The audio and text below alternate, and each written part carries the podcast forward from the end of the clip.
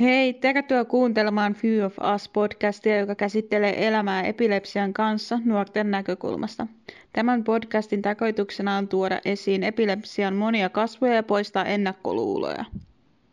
Tervetuloa kuuntelemaan nuorten matkaa kohti aikuisuutta.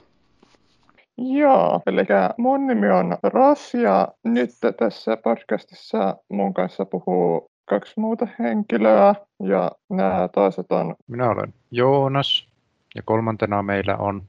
Janita ja me on 25-vuotias ja asustelen Rovaniemellä. Tänään meillä tosiaan aiheena on opinnot ja vähän pohdintaa niistä sekä kerromme sitten lopuksi vähän minkälaiset meidän opintopolut ovat olleet tähän mennessä ja mitä mieltä ja haasteita meille on tullut näiden edetessä. Ihan yleisesti opintoja suunnitellessa niin kannattaa lähteä siitä, että kysyy neuvoja ja hieman tutkii eri koulutusaloja sekä mahdollisia opintotapoja, koska tänä päivänä niitä on hyvin monenlaisia. Sitten kannattaa myös tutustua ihan kunnolla siihen ja että se ennen kaikkea se on sellainen ala, joka soveltuu juuri sinulle.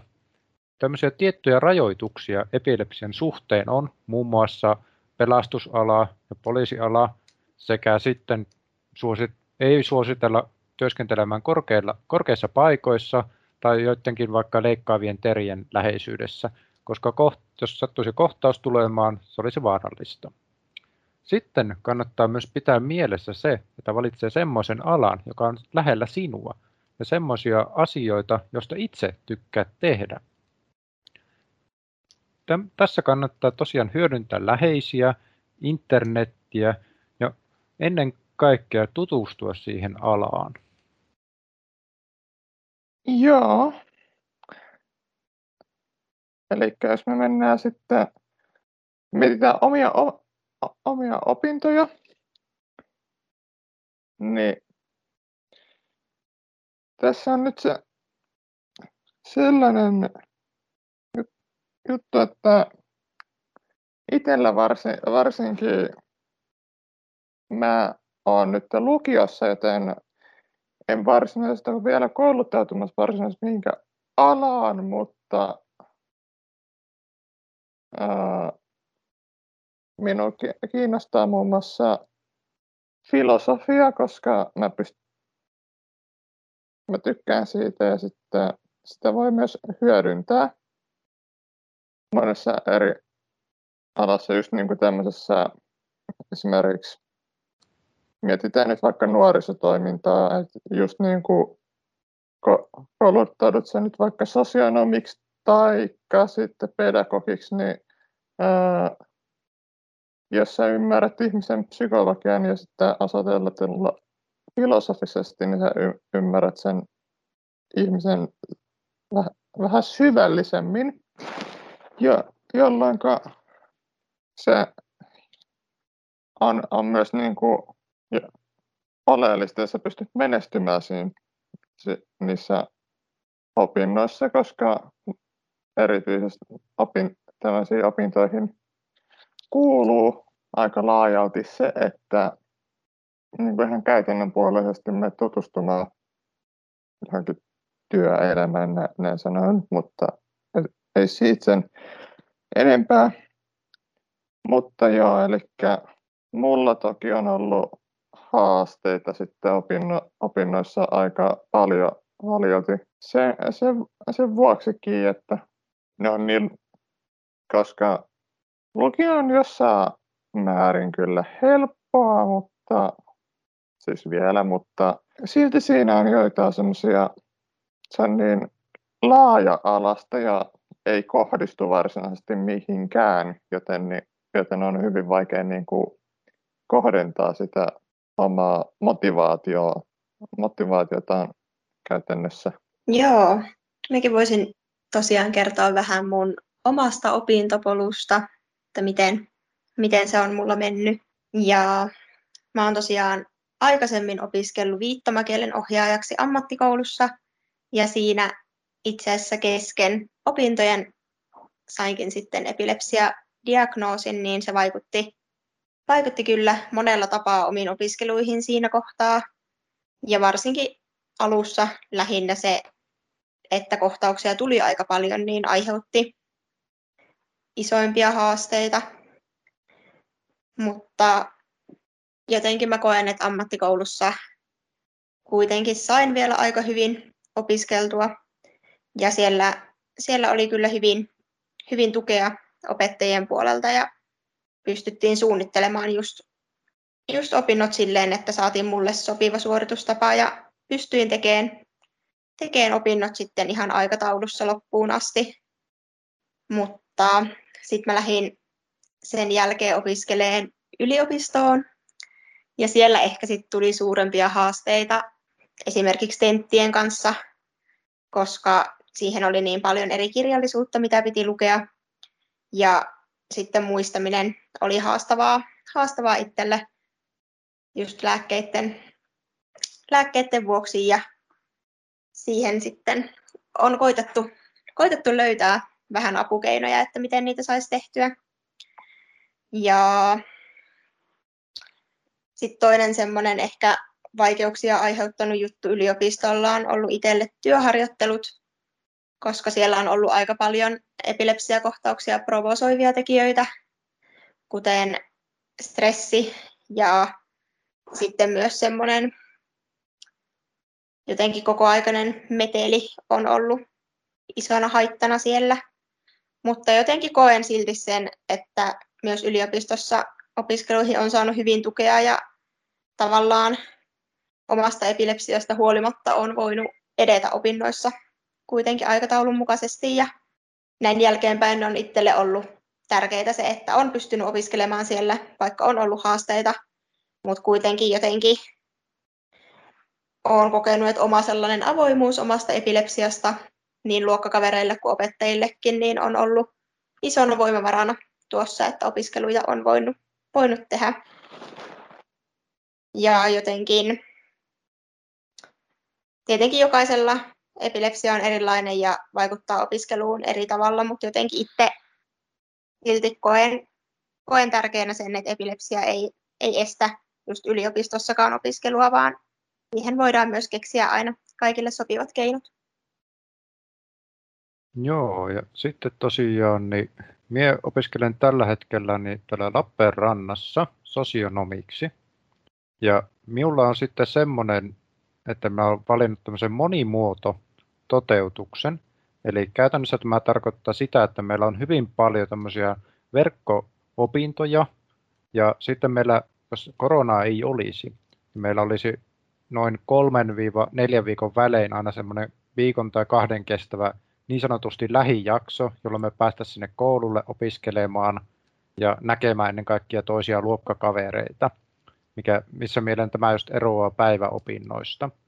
Mutta itse olen kokenut tämän paremmaksi, koska tavallaan se luo semmoisen oman vapautensa, mutta tavallaan siihen taas tulee sitä vastuullisuutta hyvin paljon, koska meillä on oikeastaan kaikki tämmöinen materiaali, mitä me tarvitsemme tämän koulutuksen aikana, tulee nettiin ja se on helposti saatavilla.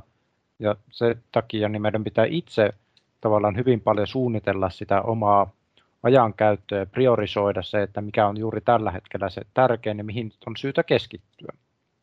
Toisin kuin päiväopetuksessa olisi hyvin semmoista järjestelmällistä, että sä olisit vaikka kahdeksasta neljään siellä koululla ja sitten illalla ehkä tekisit jotain koulutehtäviä tarvittaessa sitten. Mutta itse totesin ja halusin ennen kaikkea kokeilla tämmöistä näin, että kun olen aikaisemmin opiskellut kannus lukiossa päiväopetuksessa, ja tämä nyt kuulosti tämmöiseltä mielenkiintoiselta mahdollisuudelta. Ja haluan, halusin tosiaan lähteä kokeilemaan. Mutta sitten tosiaan tämän lukion jälkeen mulla tuli useita vuosia tuossa niin sanotusti tämmöisiä että välivuosia, minkä aikana olin sitten töissä onneksi suurimman osan ajasta, mutta silti tämä korkeakouluopinnot niin ovat kyllä hyvin seisauttaneet minut itsenikin, koska nämä ovat hyvin laajoja kokonaisuuksia, ja sitten opiskelutahti on hyvin tämmöinen nopeaa, mikä aiheuttaa tiety, vai, tietyssä vaiheessa aina vaikeuksiakin, koska itsekin, kuten Janitakin totesi, että muistamisen kanssa noiden lääkkeiden takia niin on välillä vaikeuksia sitten sisäistää sitä tietovyöryä.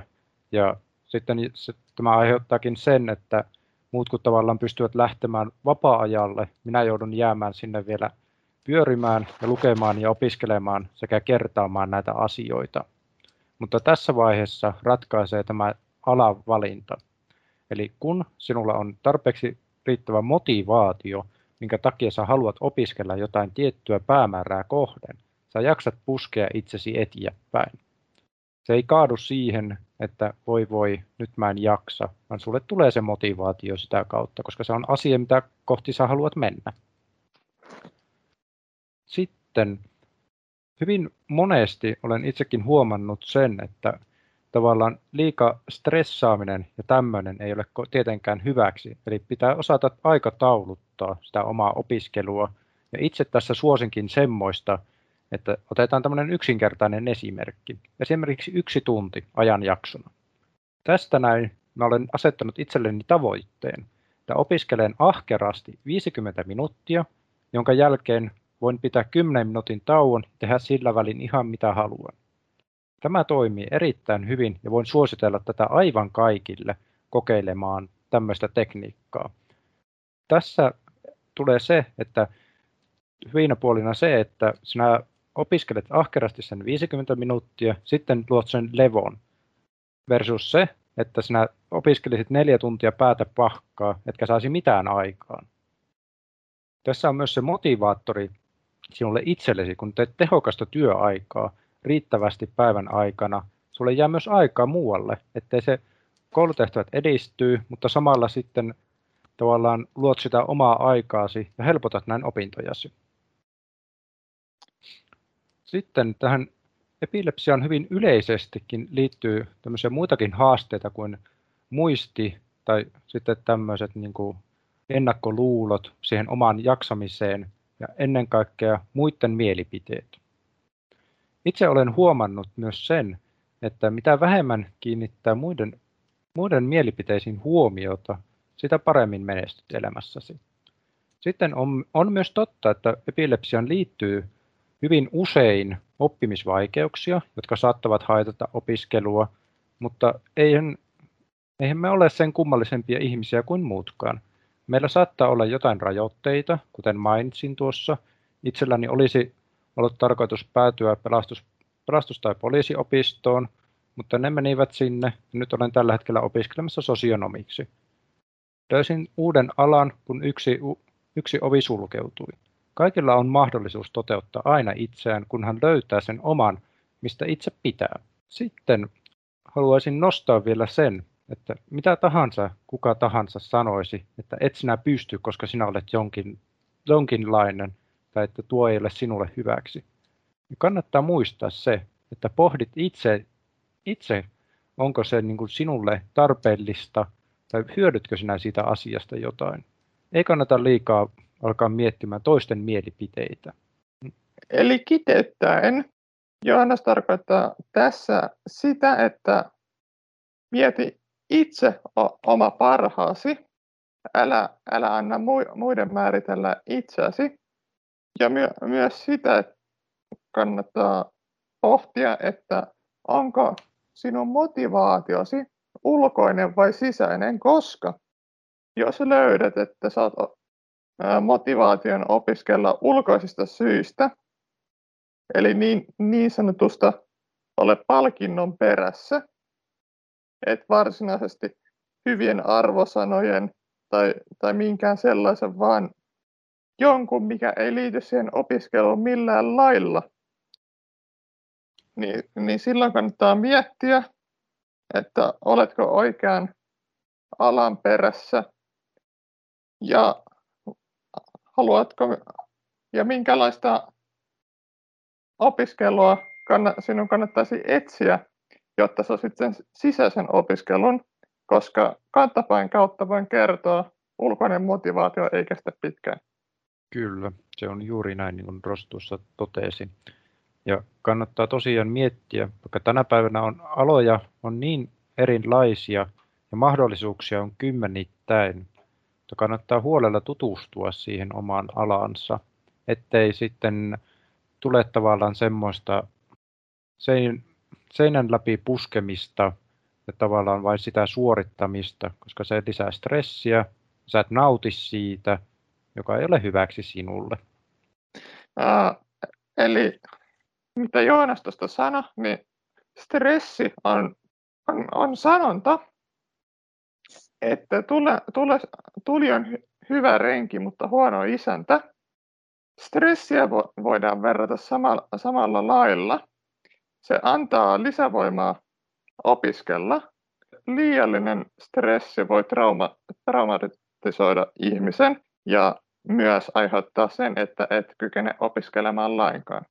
Tuohon stressiin liittyen vielä, niin itse olen huomannut, että omaa stressiä opiskelijoiden ohessa on vähentänyt se, että mä pääsin tekemään opintoja ammatillisena kuntoutuksena, niin kun miettii, miettii alaa, jolle haluaa lähteä opiskelemaan ja jos se tuntuu, tuntuu vähäkään siltä, että ei syystä tai toisesta opintoja pysty välttämättä normaalissa tahdissa tekemään, niin suosittelen kyllä kaikkia selvittämään oma mahdollisuus saada ammatillista kuntoutusta. Kyllä. Ja itse tosiaan unohdin myös mainita, että itselläni kans on tuo ammatillinen kuntoutuksen kautta päädytty tähän opiskeluihin. Ja tuota, siinäkin on tavallaan semmoinen pykälä ja tavallaan tutor-opettajan, eli tämmöisen, niin kuin, jonka kanssa olemme suunnitelleet opiskeluja, niin on se myös semmoinen mahdollisuus, että esimerkiksi jos kohtaustilanteeni pahenisi yhtäkkiä tai en kykenisi suorittamaan juuri tällä hetkellä opintoja normaaliin tahtiin, nämä kaikki ovat aina neuvo, neuvoteltavissa, että siitäkään ei kannata niin kuin liikaa miettiä, että jos vaikka suoritusaika olisi johonkin tutkintoon se kolme tai neljä vuotta, että sun pitää silloin valmistua, ja jos näyttää siltä, että sulla on paljon vaikeuksia opiskeluiden kanssa, niin nämä on kaikki neuvotet, neuvoteltavissa, että siitäkään ei kannata ottaa turhia paineita.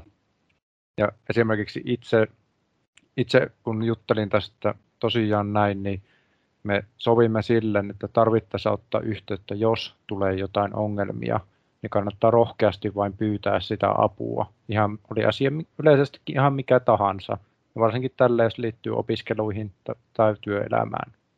Joo, eli tämä asia tosiaankin on sellainen, että niin kuin Joonas tuossa sanoi, että kannattaa ehdottomasti ottaa apua. On, asia on use, usein niin, että ihminen saattaa pelätä ihan tyhmä kysymys, että itse idioti, jos sä kysyt tällaista.